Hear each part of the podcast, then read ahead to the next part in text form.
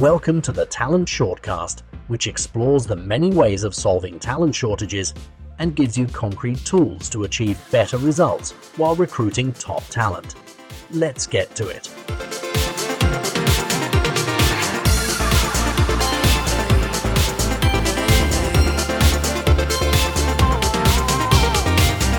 Hyvää huomenta, päivää, iltaa, missä ikinä oletkin ja mihin kellonaikaan tahansa. Lämpimästi tervetuloa mukaan Talent Shortcast podcastiin.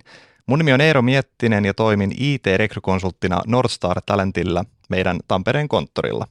Tänään toimin tässä myös kultakurkkuna podcast-juontajana monialaisesti tehdään näitä hommia. Talent Shortcastissa pureudutaan kuukausittain johonkin IT-rekrytoinnin kuumaan perunaan ja keskustellaan IT-alan osaajapulasta sekä tietenkin esitellään käytännön ratkaisuja ja vinkkejä, kuinka menestyä vaikeassa markkinassa. Seurakseni mulle on kutsuttu asiantuntijavieraita jokaisen aiheen ympäriltä. Meillä on tässä rajattu aika, mutta pyritään silti raapasemaan aiheita myös hieman pintaa syvemmältä. Ja tämän päivän Talent Shortcastissa tulemme keskittymään siihen, että onko suorahaku kuollut. Ja omasta firmasta ihan nopeasti sen verran, että Nordstar Talent on tosiaan osa Barona ITtä ja asiantuntijatalona erikoistumme IT-osaajien esimerkiksi ohjelmistokehittäjät ja asiantuntijat, projektipäälliköt, managerit, niin heidän suorahakuun, resursointiin ja sorsaukseen. Me toimitaan tällä hetkellä Suomessa, Virossa, Ruotsissa ja Tanskassa, mutta lisätietoja saatte www.nordstartalent.com. Eli tällaisella introlla pidemmittä puheitta hypätään suoraan altaaseen lähelle sitä sen syvää päätä. Ja tämän päivän Talent Shortcastissa keskitytään suorahakuun ja työnantajan mielikuvaan, eli alan jargoniksi sourcaus, headhunting ja EB. Ja tota, just tässä ensimmäisessä osassa keskitytään siihen, että onko tämä todellakin nykyisessä muodossaan kuollut, onko suorahaku kuollut. Ja mun ensimmäinen vieraani pöydän toisella puolella, Emma Koskinen Loihde Digitalilta. Emma toimii Loihteella kaksoista jopa kolmoisroolissa. Ensinnäkin hän toimii Head of Talent Acquisition Loihteen digitaalisissa yhtiöissä, eli Loihde Advancessa ja Loihde Factorissa. Lisäksi tämä nyt kakkos- tai kolmas rooli, miten lasketaankin, niin hän toimii Loihde Factorissa Head of People and Culture roolissa. Eli suomeksi sanottuna vielä, että Emma johtaa digitaalisten palveluiden parissa toimivien yhtiöiden rekrytointia sekä Loihdefaktorin ihmiset ja kulttuuritiimiä ja tekemistä. Ja Loihteen digiyhtiöt toimivat digitaalisen kehityksen ja datan parissa.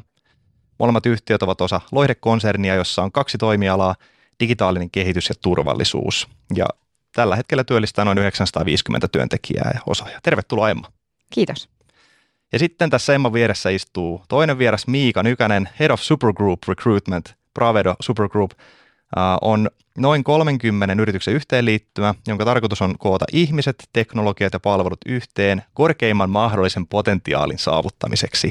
Ja Miika vetää tiimiä, jonka jäsenet Miika mukaan lukien työskentelevät Supergroupin kuuluvissa yrityksissä, rekrytoinnin operatiivisissa ja kehitystehtävissä. So far so good. Kyllä. Yrityksiä ovat muun muassa Advance, B2B, Hidden Trail, Polar Squad ja Wunderdog. Lämpimästi tervetuloa Miika.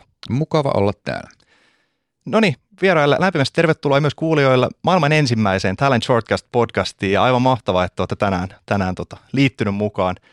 Näin ollen aloiteltaisiin Miika ensin sun kanssasi ja, ja täällä altaan syvässä päässä vaikka polskitaan, niin sukelletaan heti pinnan alle. Johdatuksena aiheeseen, niin kertoisitko, että mitä suorahaku on ja mitä se on nykypäivänä? Joo, mä itse asiassa tajusin eilen, kun olin koiran kanssa lenkillä, että mähän on tehnyt niinku rekryä ja itse asiassa varmaan myös suorahakua kolmella eri vuosikymmenellä, vaikka toki taas ensimmäistä joskus 2009 taisi olla, mutta kuitenkin kolmella vuosikymmenellä ollaan tässä tehty.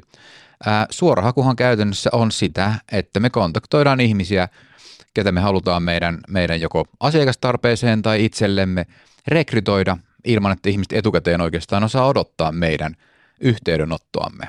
Ja tässä nyt niin kuin on varmaan erilaisia kanavia, voi olla kontaktissa puhelimella tai sähköpostilla tai LinkedInin kautta tietysti varmaan tänä päivänä paljon niitä yhteydenottoja tulee. Mutta tämä on kuitenkin se tapa ja oikeastaan se ei ole muuttunut yhtään mihinkään tässä kymmenen vuoden aikana, että ollaan ihmisiin yhteydessä, kerrotaan miksi ollaan yhteydessä, jonka jälkeen ihmiset monesti jää vähän itse tutkimaan asioita mm. ja sen jälkeen ilmoittaa, että ovatko kiinnostuneita jatkamaan sitä keskustelua se, mikä on muuttunut kymmenessä vuodessa on se, että hän on selkeästi niin kuin tullut tukemaan tätä, tätä kontaktointia, employer branding, ää, työnantaja, työntekijämarkkinointi tai työnantajakuvan kehittäminen, miksi sitä koskaan halutaankaan nimittää. Ja se on selkeästi tänä päivänä tukena siinä. Eli sitten kun ihmiset lähtee ottaa selvää, niin heille kerrotaan suoraan, että minkälainen firma on kyseessä, minkälainen kulttuuri, ja taidetaan palkkamalleistakin puhua jo tänä päivänä siellä firman nettisivuilla aika avoimesti. Mutta mä haluaisin jo vastata ehkä tuohon sun alkuperäiseen kysymykseen, hmm. onko suorahaku kuollut, niin tässä vaiheessa ja mun mielestä ei ole missään nimessä kuollut. Vähän muuttanut muotoa ja tulee varmaan pysymään suorahaku edelleen täällä seuraavat kymmenen vuotta vähintään. Oikeastaan niin kun hyppäisin tässä vaiheessa sitten meidän toiseen vieraan. Emma on odottanut kiltisti vuoronsa täällä ja tota, oma, omassa työssä keskityt juuri tähän työnantajamielikuvan kehittämiseen siihen, niin Emma kertoisitko sä vähän, että miten tämä sun näkökulmasta tämä työnantajamielikuva, eli tämä employer branding teema liittyy. Et kertoisitko lyhyesti, mitä EB on? Periaatteessa jokaisella yrityksellä on, tai ei periaatteessa, vaan jokaisella yrityksellähän on työnantajamielikuva. Haluttiin sitä tai ei, ja joillakin se on parempia, toisilla sitten vähän huonompia se on oikeastaan kaikkea sitä, mitä nykyiset työntekijät tai ne tulevaisuuden starat, jotka teille jonain päivänä voi tulla töihin, niin ajattelee ja kokee siitä sun yrityksestä. Ja työnantajamielikuvaa rakennetaan tavoitteellisesti, mutta jos yritetään syöttää jotain sellaista, mikä ei ole totta, niin, niin siinä aika nopeasti kyllä ammutaan sitten haulikolla mm. itseään jalkaan. Eli voidaan rakentaa työnantajamielikuvaa, mutta samalla pitää rakentaa sitä kulttuuria mm. tapaa tehdä siellä taustalla. Ja oikeastaan niin kuin rekrytoijalle koen, että työnantajan mielikuvan ymmärtäminen on nykyään ensiarvoisen tärkeää siinä roolissa, että se pitää sisällään kuitenkin kaiken viestinnän, kommunikoinnin sille kandille, mm. haastattelut, ihan oikeastaan kaiken, mitä se yritys itsestään viestii. Ja niin kuin sanoit, niin erottautuminenhan on nykyään todella vaikeaa, varsinkin tekkialalla, jota itsekin edustan, että, että täällä niin kuin kilpailu on ollut jo pitkään niin kovaa, että on syntynyt hyvinkin vahvoja brändejä ja kulttuuria on rakennettu eri yrityksissä, niin, niin se, että – semmoisen voittajakulttuurin luominen ja, ja esiin tuominen, niin onhan se, onhan se haasteellista. Mm. Ja me tässä tämän podcast-sarjan aikana tullaan perehtyä vielä niin kuin laajemmassa kuvassa sitten tähän tämmöiseen talent acquisition, eli sen osaamisen hankinnan ja houkuttelun kokonaisuuteen, jonka nämäkin tässä keskustelut teemat on hyvin kiinteitä, mutta kuitenkin tärkeitä yksittäisiä osia ehkä tietyllä lailla. Niin tuossa, miten EB sitten, tai siinä työssä, mietit kun yrityksessäkin voi olla monenlaisia tiimejä ja monenlaisia pienempiä kokonaisuuksia, niin miten te esim. sitten ratkaisette semmoisia niin isompia kokonaisuuksia tai isompi, isommassa kuvassa EB-haasteita, että onko olemassa semmoinen yhteinen iso ja sitten jotain semmoisia yksittäisiä pienempiä tiimikohtaisia? Joo, hyvä kysymys. Me ollaan oikeastaan niin kuin loihteella lähdetty siitä, että, että meillä on – yritetään rakentaa houkutteleva kattobrändi ja, ja me yksi strategian kulmakivistä on ihan yritysostot ja kasvaa yritysostoin, niin se tarkoittaa sitä, että meidän täytyy olla houkutteleva kattoalusta sitten näille yrityksille liittyy mukaan, ja, mutta me ei haluta myöskään liikaa puuttua sitten näiden yritysten arkeen, eli me uskotaan siihen, että yritysten oma kulttuuri ja vahva oma kulttuuri on, on niin kuin nykypäivänä se työnantajan mielikuvankin kannalta tärkeä juttu, eli jätetään vapautta sitten sitten näille meille yhtiöille rakentaa ja kehittää sitä kulttuuria.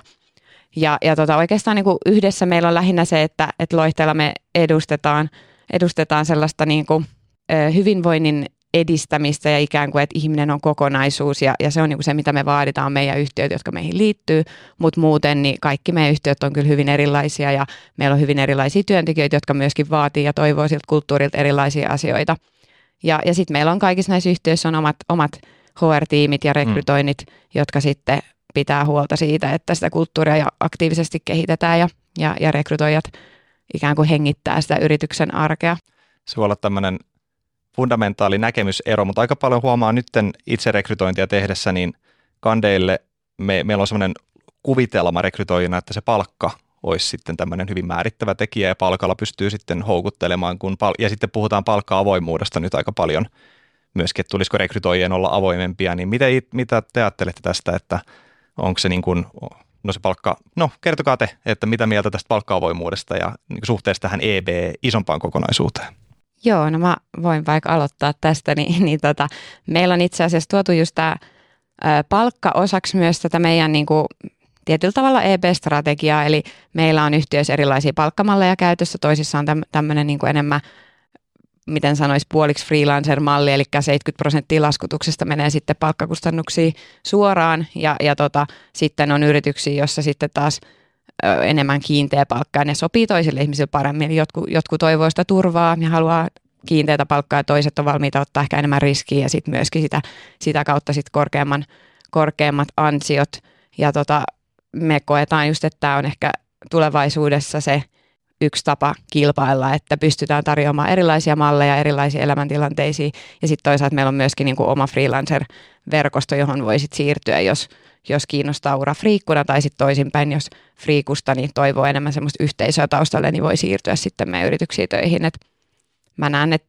nimenomaan tällaiset vähän erilaiset mallit on nyt niin kuin nykypäivänä se juttu, millä sit pystytään erottautumaan. Et. Voisin tuohon itse heittää yhden kommentin vielä, koska siis vaikka myynnin allahan tämä on ollut niin kuin vuosikaudet jo silleen, että ihmiset on ollut erilaisia palkkamalleja, mm. on, on, niin kuin, on ollut provisiopohjaisia malleja, missä on ollut pieni pohja ja isompi provisio siitä myynnistä, ja sitten taas on ollut isompaa kokonaispalkkaa ja pienempää osaa mm. myynnistä. Että niin kuin, ehkä tämä on tullut IT-alalle. Mitä sä sanoisit, montako vuotta se on niin kuin avoimesti tullut tämmöistä mallia tuotu? Varmaan kymmenen vuotta sitten sitä on lähdetty tuomaan. Me ollaan oltu silloin ihan ekoja, jotka sitä on tuonut mm-hmm. kymmenen vuotta sitten. Joo. Vielä tuohon oikeastaan yritin tässä haastaa semmoista ajattelua, että mikä on niitä semmoisia nykyaikana ehkä tekijöitä tähän suorahakuun liittyen myöskin, että aika usein se on sitä semmoista, että myydään niitä tiettyjä pointteja, rekrytoijana itsekin kerron yrityksestä, että tämmöisiä ja tämmöisiä asioita sitten saat, mutta mikä te näette taas sitten Miika tai Emma omasta kokemuksesta, että mit, mitkä on niitä semmoisia, että minkä perässä työntekijät oikeasti liikkuu, mitkä on niitä semmoisia, onko ne kovat arvot vai tämmöiset pehmeämmät arvot? No sehän on tosi vaikeaa, just jos me tehdään paljon kontaktointia vaikka LinkedInin LinkedInin kautta se, että mehän ei tiedetä välttämättä yhtään sitä, että mikä, mikä sitä ihmistä kiinnostaa, ketä me kontaktoidaan.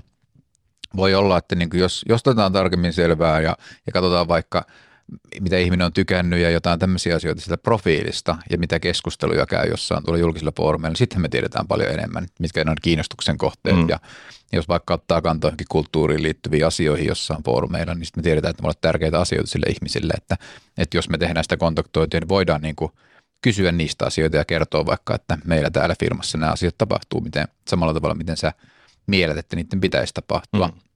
Mutta sitten taas tuossa tullaan just siihen, siihen käytännössä, siihen EPn tärkeyteen, että kun ihmiset lähtee etsimään tietoa siitä yrityksestä tai palkkamalleista – niin sitten ne löytyy sieltä firman nettisivulta ja se on perusteltu, että miksi meillä tehdään näin ja miksi nähdään vaikka, että kiinteä palkka on meillä parempi, koska näin. Mm. Ja sitten taas tämmöinen paljon niin kuin vaihtuva ja liikkuva palkka on parempi meillä, koska näin. Ja monestihan se on sidottu myös siihen tekemiseen, että mitä se yritys tekee. Mm. Että tietenkään tuotetaloissa niin ei välttämättä niin paljon ole tämmöisiä niin kuin laskutukseen perustuvia palkkamalleja, kun taas sitten konsulttitaloissa kaikki lähtee oikeastaan siitä, mitä se ihminen haluaa ja se mm. pitää jotenkin selvittää. Mm. Ja sitten voi selvitä, että se ei ole niinku fitti tämän yrityksen kulttuurin tai malleihin. Sitten se on ihan ok. Et mä näen jotenkin taas, että niinku rekrytoinnissa ja suorhaussa myös niinku tässä autetaan niitä ihmisiä valitsemaan se oikea paikka heille itselleen. Mm. Ja nimenomaan niin, että se on totuudenmukaista se EP ja, ja tiedotus, mitä tehdään, että ei vaan houkutella ihmisiä, koska ajatellaan, että ne vois haluta jotain tiettyä asiaa, vaan mm-hmm. kerrotaan avoimesti ja aidosti se, että minkälainen kulttuuri näissä yrityksissä on. Ja mun mielestä teillä on hienoa se, että siellä voi vähän niin kuin valita sen mukaan, että mikä on se kiinnostuksen kohde, että minkä tyyppiseen, tyyppiseen niin kuin toimintoon tai yhtiöön teillä sitten tulee. Kyllä, joo, ihan, ihan täysin samaa mieltä, että, että ikään kuin semmoinen niin kuin one size fits for all, ei mm, niin kuin mm. ajattelu ei oikein toimi enää, että ja ihmiset kaipaa kaltaistensa pariin sellainen yhteisöllisyys, yhteisöllisyys ja sen rakentaminen ja nimenomaan niiden samanhenkistä ihmisten kanssa on tosi tärkeää.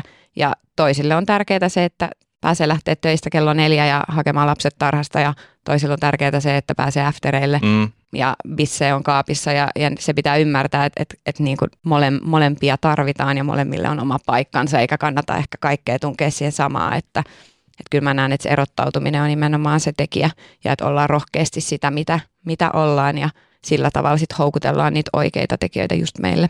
Sitten yksi aspekti tähän on mielenkiintoinen tämän pandemian jälkeen, niin etätyö ja kuinka se on yleistynyt ja voi olla, että monissa tiimeissä, monissa yrityksissä tarjottiin 100 prosenttista etätyösopimusta, niin sitten se, että miten tavallaan sitä kaikkea tiimiytymistä pidetään yllä myös niin kuin verkossa ja kollegoit, jotka eivät välttämättä koskaan kohtaan, niin ehkä niin kuin tämmöisestä people and culture näkökulmasta myös tosi mielenkiintoinen, että, että tota, miten, miten sitä kaikkea ylläpidetään. Joo, ihan, ihan totta ja meilläkin itse asiassa sellainen tapetilla oleva teema koko ajan, että me ollaan niin nyt esimerkiksi Oulussa just – muutettu uuteen toimistoon ja, ja tota, sitä kautta pyritty houkuttelemaan myöskin ihmisiä takaisin toimistolle, että, että me ollaan nykyään keskustassa ja, ja on uudet hienot tilat ja se on ihan hyvin saanutkin porukkaa tulemaan, mutta niin. tehdään ikään kuin kaikkea, että saataisiin porukkaa toimistolle, koska kyllä se, niin kuin, kyllä se korona-aika ja, ja etätyö, niin kyllä mä itse näen ainakin, että se on rappauttanut vähän sitä kulttuuria, mikä mm. meillä on ollut, että nyt tehdään niin kuin isosti töitä sitten, että saadaan saadaan ihmiset yhteen. Mutta toki, toki täytyy hyväksyä samalla, että etätyö on tullut jäädäkseen, että siihenkin niin kuin, täytyy keksiä keinoja. Mutta mm. mut kyllä mä itse niin koen, että se ihmisten tapaaminen on, on kuitenkin tärkeää myös.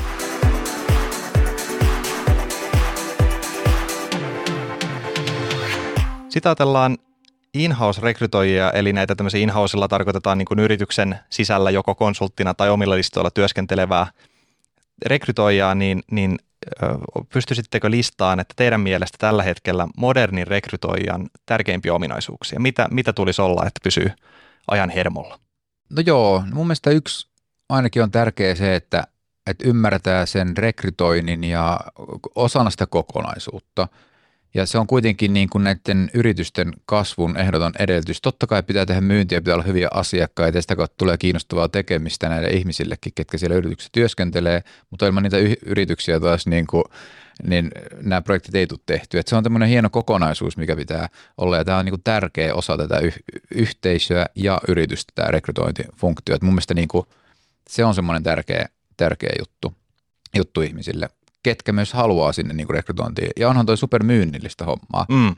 Että niin kuin, tietysti riippuen, riippuen sitä, että mit, mihin rooli ollaan rekrytoimassa ja, ja kenelle ja, ja mikä, se niin kuin, mikä se oma rooli on ja minkä tyyppisissä tehtävissä työskentelee, mutta aika paljon sinne kuitenkin saa sitä eitä ja, ja niin kuin sinne, sinne tyhjyyteen laittaa niitä viestejä, mitä, mitkä ei koskaan saa niin kuin vastauksia.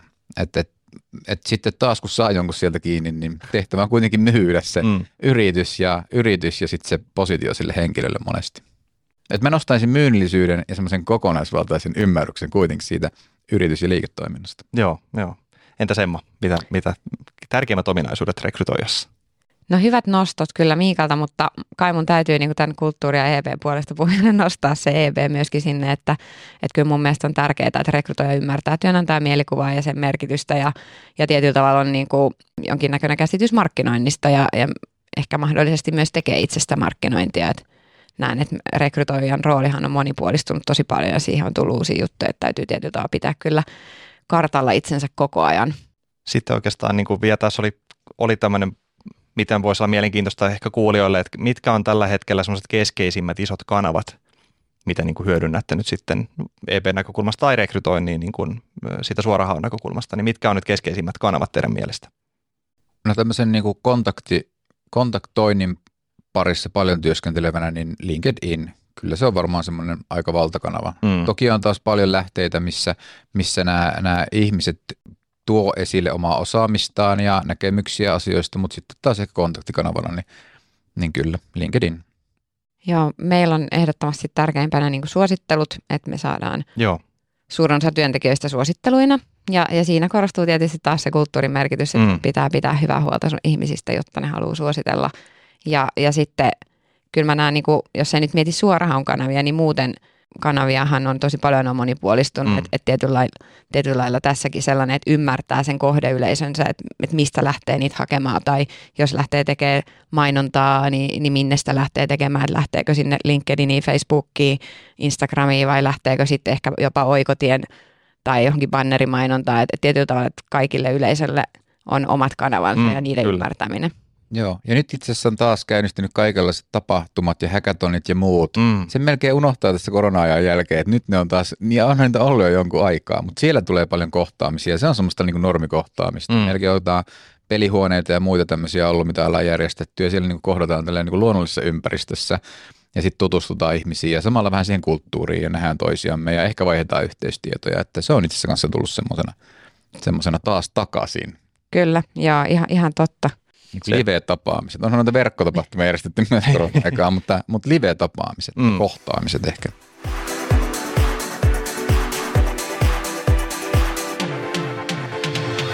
Meillä valitettavasti alkaa tässä podcastin aika ensimmäisen jakson osalta loppua, mutta halusin vielä tämmöisen yhteenvetona raflaavasti nyt sitten nostaa tämän podcastin shortcastin otsikon, eli onko suorahaku kuollut? Miikahan siihen tuossa jo vastaskin omasta puolestaan, mutta Emma, mitä sä ajattelet, että onko suorahaku kuollut? Joo, no siis ei, ei, ei tietenkään suorahaku ole kuollut, mutta se on, se on muuttunut ja muuttanut muotoa ja, ja niin kuin ehkä, ehkä vielä tähän loppuun nostona niin, niin tota, asioita, asioita, jotka sitten nykypäivänä on tärkeitä, joita sitten suorahakijankin täytyy viestinnässään ottaa huomioon, niin, niin mä ajattelisin, että se työtehtävien merkityksellisyys ja, ja muutenkin niin kuin yrityksen vastuullisuus, niin se on noussut enemmän ja enemmän koko ajan tärkeäksi, tärkeäksi asiaksi ja siitä viestiminen on myöskin tärkeää ja, ja sitten muistaa just se, että meillä on niin kuin hyvin erilaisia ihmisiä tällä hetkellä työmarkkinoilla, että uusi sukupolvi, joka mm, on hyvin, mm. ajattelee asioista hyvinkin eri tavalla, niin, niin sitten jotenkin tämä yksilön huomioiminen ja yksilöiden niin kuin tarpeiden huomioinen siinä, siinä viestinnässä, niin se on varmasti korostunut. Et sinänsä suorahaku ei ole kuollut, mutta muuttaa muotoaan ja monimutkaistuu koko ajan. Kyllä, kyllä. Joo, samaa mieltä. Edelleen.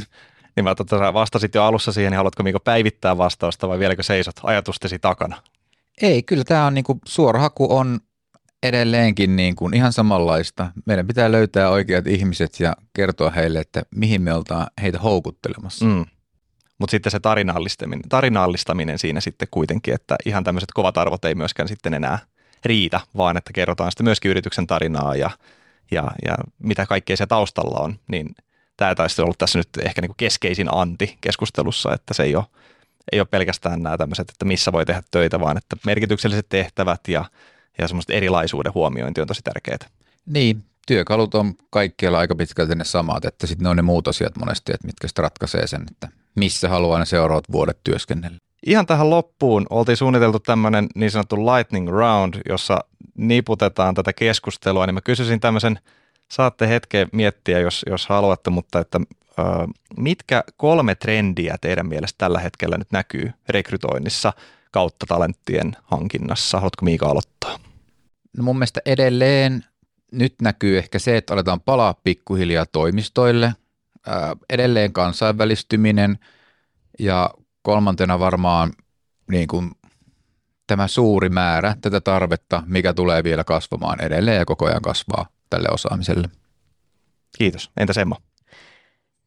No mä nostasin, että rekrytoijan roolin monipuolistuminen ja just niin kuin ulottuminen siinä markkinointiin ja, ja yrityskulttuuriin ja näihin asioihin niin ykkösenä ja sitten myöskin toisaalta se, että yritykset näkee koko ajan enemmän rekrytoinnin strategisena osana, osana.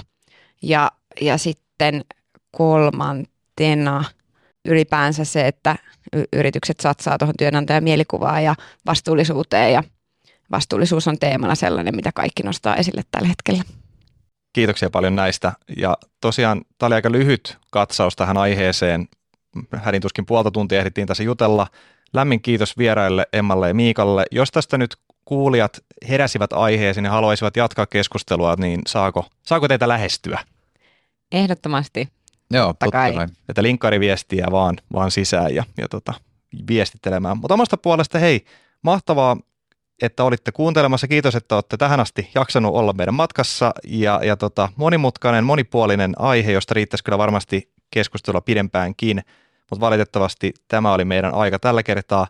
Lämmin kiitos että tosiaan olit täällä läsnä. Ja seuraavassa jaksossa sitten tässä shortcastissa pureudutaan tarkemmin vielä, että miten tämä tämmöinen talent acquisition kone, eli se pipeline rakennetaan. Eli seuraavassa jaksossa nähdään ja siihen asti voikaa hyvin.